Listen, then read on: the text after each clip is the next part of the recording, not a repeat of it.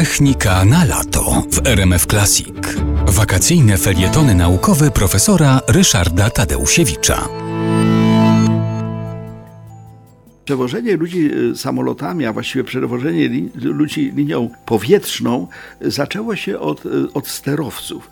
Właśnie to nie były samoloty, to były rozwinięte balony w taki sposób skonstruowane, że mogły utrzymywać się w powietrzu, ponieważ zawierały zbiorniki z lekkim gazem, helem albo wodorem.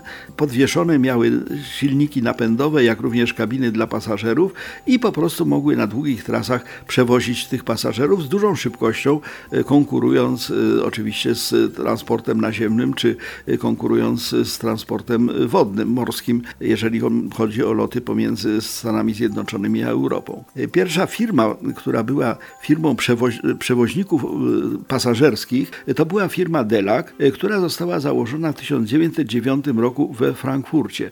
Przypomnę, 1909 rok to, to jest rok, w którym zaczęły się dopiero pierwsze loty samolotów braci Wright, czyli te sterowce wyprzedziły trend samolotów pasażerskich na początku jeszcze bardzo niewielkich. Sterowce niestety były wrażliwe na wiatr, wrażliwe na te różnego rodzaju okoliczności.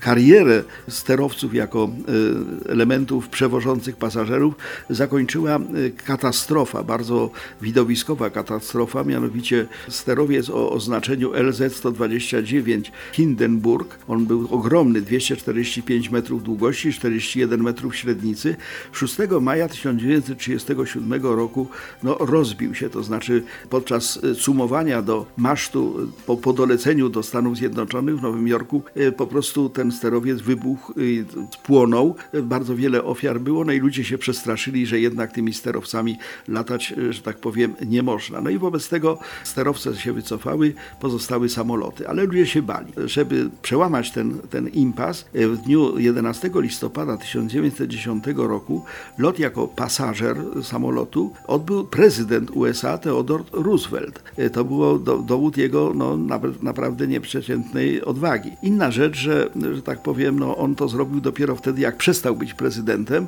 e, bo chodziło o to, żeby no, nie zginął e, urzędujący prezydent. Ale to przełamało taką, taki impas. No i wobec tego zaczęły się firmy lotnicze, które zaczęły oferować loty nawet z godzinami ustalonymi, godzinami odlotów i przylotów i mniej więcej od, od 1 stycznia 1914 roku za, zaistniała pierwsza linia lotnicza pasażerska. Y, jed, tam był tylko jeden pilot, y, nazywał się Antony Janus. Był tylko jeden samolot, był to hydroplan, czyli taki, który lądował i startował z wody, nazywał się Benoit. Y, natomiast no, wtedy nastąpiło zapoczątkowanie regularnych lotów pasażerskich.